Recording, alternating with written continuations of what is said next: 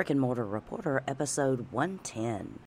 Hey there, localists. This is Nick Unsworth of Life on Fire. Welcome you to the Brick and Mortar Reporter podcast. Today's podcast is jam packed with tips, strategies, and the motivation you need to take your business to the next level. I'm excited about what you'll learn from today's interview, and don't forget that choosing local when you have the opportunity is vital to your community. So now, let me introduce your host, Christy Hostler, with today's interview. Hi there, localists. Welcome to the Brick and Mortar Reporter podcast. As always, my name is Christy, and I'm your host for today. And I'm so glad you decided to spend a few minutes with us and let us share some time together where we can learn a few things about business. Now, before we get started with today's content, I wanted to remind you about our sponsor, Bluehost. Now, Bluehost is a website hosting service. It is one of the best, and it's used by hundreds of thousands of websites. And simply go to brickandmortarreporter.com forward slash website. There you'll see a place where you can put in the web address you're thinking about getting. If it's available, it will let you know. It'll let you know how much it costs, anywhere from $3.99 to about $11.99 or $14.99. And that's a yearly cost. And once you do that, grab your website and you are in business, you can then go ahead and enter the online space and get your URL out there and start promoting your website. Simply go to brickandmortarreporter.com forward slash website. Once you do that, I will send you a cheat sheet of plugins that you can go ahead and get on your website to begin with to keep you visible to those you want to find your website and help keep you invisible from the spammers and the bots and people that would seek to use your website for their benefit. So brickandmortarreporter.com forward slash website. Now, today is Monday. It's January 19th whenever this episode is airing. And I wanted to give you a couple of updates from the pier. We've had um, a slow, I, I, would consider a slow weekend from my business at the pier. It hasn't been stellar for anyone. It seems like there's been a lot of crowds, um, a lot of people there, I don't even know that it's proper to say a lot of crowds. There, there have been crowds, and if they are a lot of them, then there's more people. So, anyway, the the volume of traffic has been there, but it's been a different kind of traffic for my kind of business, and it hasn't been people that are constantly buying. So, I've had um, kind of a low performance weekend as far as revenue goes.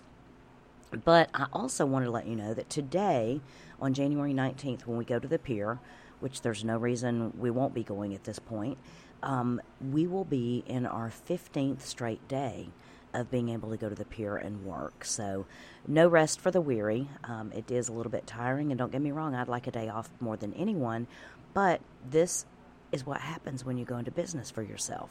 You go long periods of time with no days off, and the days that uh, you normally used to take off are many times the busiest days for your business. So it completely flips your paradigm for time on and time off whenever you work for yourself because I'm chomping at the bit to get back out to the pier. The good news is when we have low performance days, it's a blessing to have so many days that we can string together of day after day after day at the pier because that simply adds to what I need for the month to live. So, um, for me personally, it's kind of interesting because whenever performance is off, and I have high expectations for performance, and you know, I, I need a certain amount to live on. I mean, that's kind of where my expectations come from. I'm not shooting for um, $100,000 a month or any kind of crazy goals like that.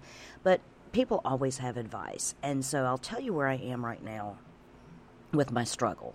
Um, I am getting advice about you need to try this and you need to try that, and and these are people saying for me to try adding more products to my cart. Well, I did a couple of experiments this week, and I brought pizza back during the week, and over the course of the whole week, only sold four, and that's over the course of the whole week. And then I brought back the kebabs, and in the course of three days that I brought back the kebabs, I only sold one. So, right there, that tells me that those are low performing items. Now, I did not take them last night to uh, the pier with me, and last night there were four people that asked me um, for pizza. And so it was kind of one of those things where it's like, you know, the minute you don't have it, that's whenever people are going to want it. And the minute you do have it, you're going to sit there and not sell any. So for me, my struggle is do I do I take up valuable space on my cart and not just valuable space but valuable time from my schedule to make pizza if it can sit there all week and not do anything. And so I'm struggling do I maybe bring it just back on the weekends and not worry about the weekdays or what do I need to do? Um, and the other part is is that I haven't gotten my process down enough with pizza yet to actually feel like I'm serving a great product. And I know I am with coffee, and I know I am with the caramel corn, and I know I am with the ice cream. And so that's a little bit of my hesitation. And I don't exactly know if my hesitation uh, you know, or my hesitation to promote the pizza might be affecting the, the, sales of the pizza. I don't know. I mean, it's some of those subconscious things, I believe, that whenever you don't feel confident about something, it somehow comes across in the way you present it, and it could be it could be that. And so um, I've either got to work that out or completely eliminate that item.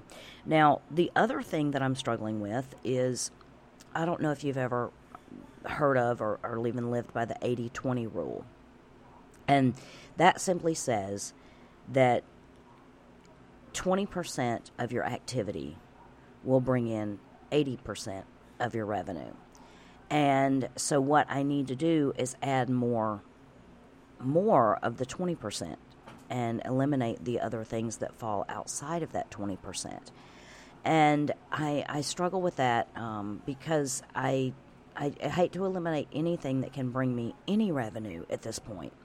And I don't know, maybe whenever we get a little bit busier and whenever we're uh, in the heart of the season, whether we can get to a point where I will know exactly what to eliminate and what is is just too much too much time and too much time commitment outside of the pier in order for me to uh, bring it on the cart for it not to be productive and sell. So, anytime I have stuff there that is not selling, uh, to me it's a problem because then it's just waste. And with food, you know how waste goes. Uh, restaurants experienced that so much, and I, you know, I can't have a lot of spoilage and waste and that sort of thing on my food cart either. So beyond that, um, the the other things that I've been doing in my spare time, I have been doing. Um, I told you that I was going to be taking on some additional sewing. Um, who knew, right? Who knew I could do sewing? But uh, the home ec minor from college is going to come in handy, and I have been so I've been sewing, um, doing some sewing at home for the vendor next to me that makes handmade uh, leashes and dog collars and harnesses and visors and, and, bandanas and those kind of things. And so I have been doing that in my spare time as well. And, you know, again, it's not a ton of money. It's not like I'm, you know, getting paid $5,000 a month to do that or anything. I mean, heck, if I was, I would be doing that full time, right?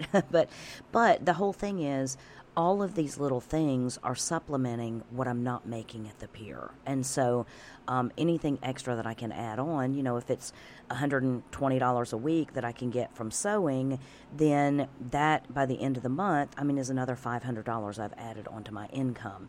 And um, so I'm going to continue doing that. It's a, you know, I, I haven't sewed consistently in a really, really long time. And I enjoy doing it. And I came from a family probably much like many people my age um, did, that my mom sewed. And she could make anything, and she would make us outfits. And if we needed a, a new uh, suit for a, a dress up event, she would make us a, a suit, and she would make us clothes. And you know, she could just she could just do that kind of thing.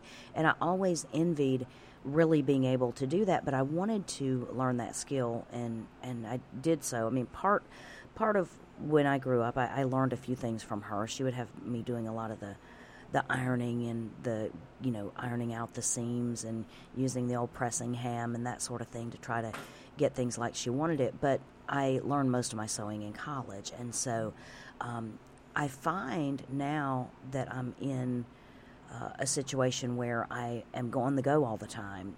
That when I actually sit down and know that I've got like an hour or two of sewing it actually becomes very relaxing for me. It's I don't want to say it's mindless work because it's really not completely mindless work. But what it is is a way just to kind of focus and get your mind in a zone and you're doing the same thing again and again. And so it's very um, calming. It's almost I don't know. I, I would imagine it does for my mind the same thing that maybe people that meditate does. It kind of just gives you a little bit of a break. And so I actually enjoy doing the sewing. So I'll continue to do that um, supplementally.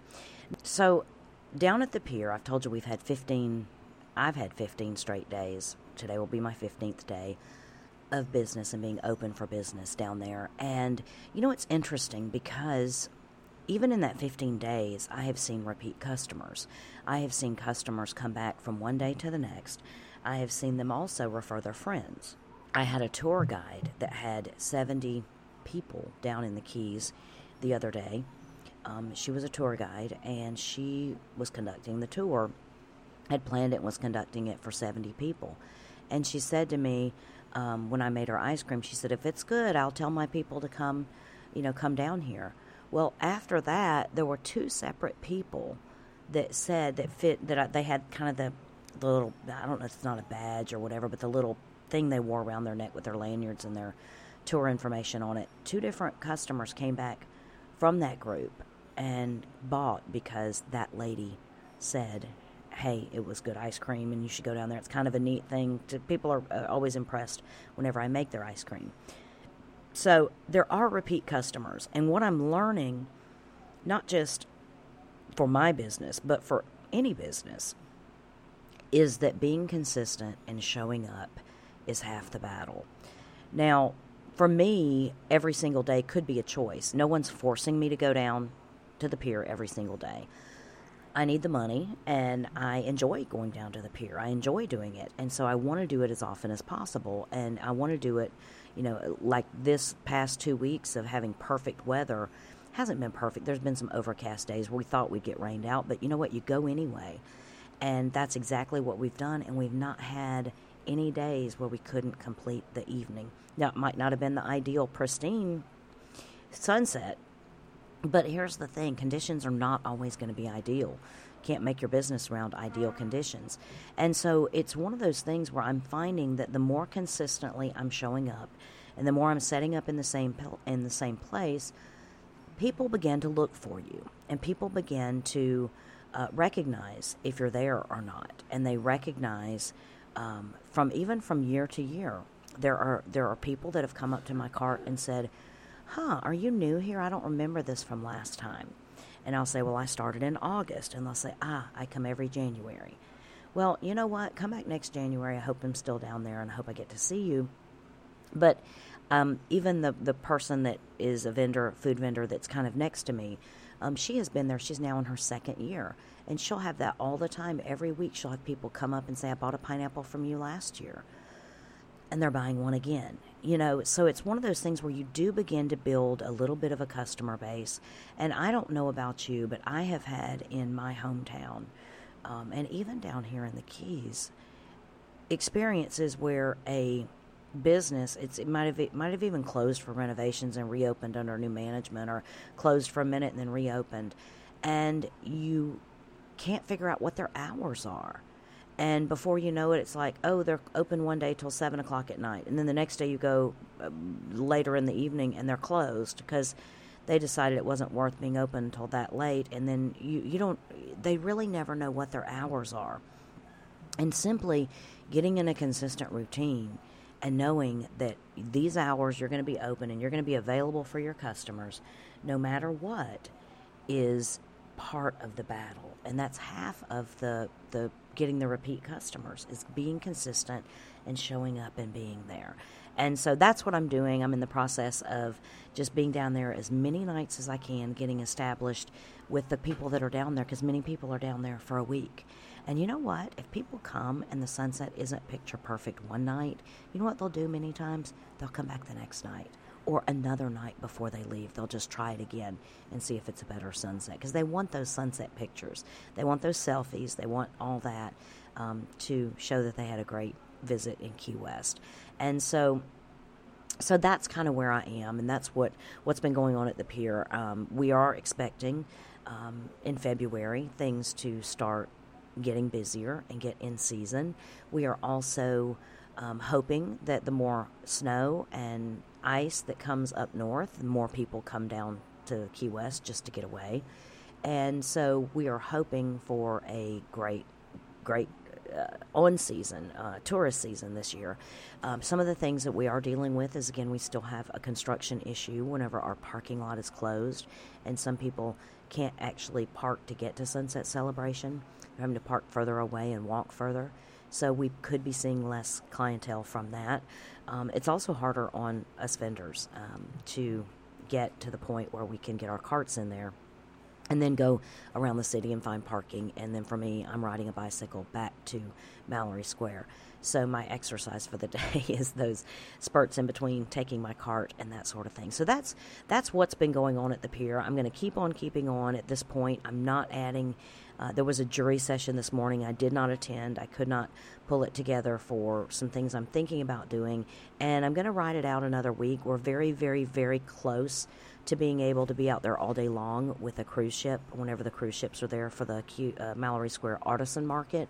And then we've got to do some marketing for that. And I feel like our whole event needs kind of a marketing refocus because I don't know that there has been um, a lot of focus on marketing. So we're going to be working on those things, and hopefully between those two things and then my supplemental sewing, I will be able to bring in the amount of money I need to pay the bills. And so that's what I'm looking for to start off 2015, and then also again working on some additional things. So that's where I am. That's what I'm doing that's how it's been going. And as Paul Harvey would say, and now you know the rest of the story.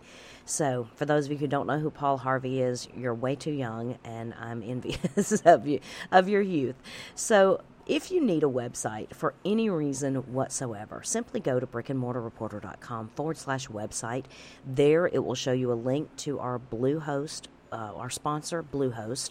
They are our website hosting service. And it's very easy to go ahead and put in the name that you want to get for your website and then go ahead and make that purchase. It's a minimal purchase, it's a very small, small investment in your business.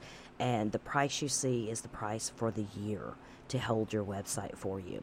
So go ahead and grab your website. Many are disappearing every single day because they're getting bought up whether people want to use them or not. Many are just squatting on them.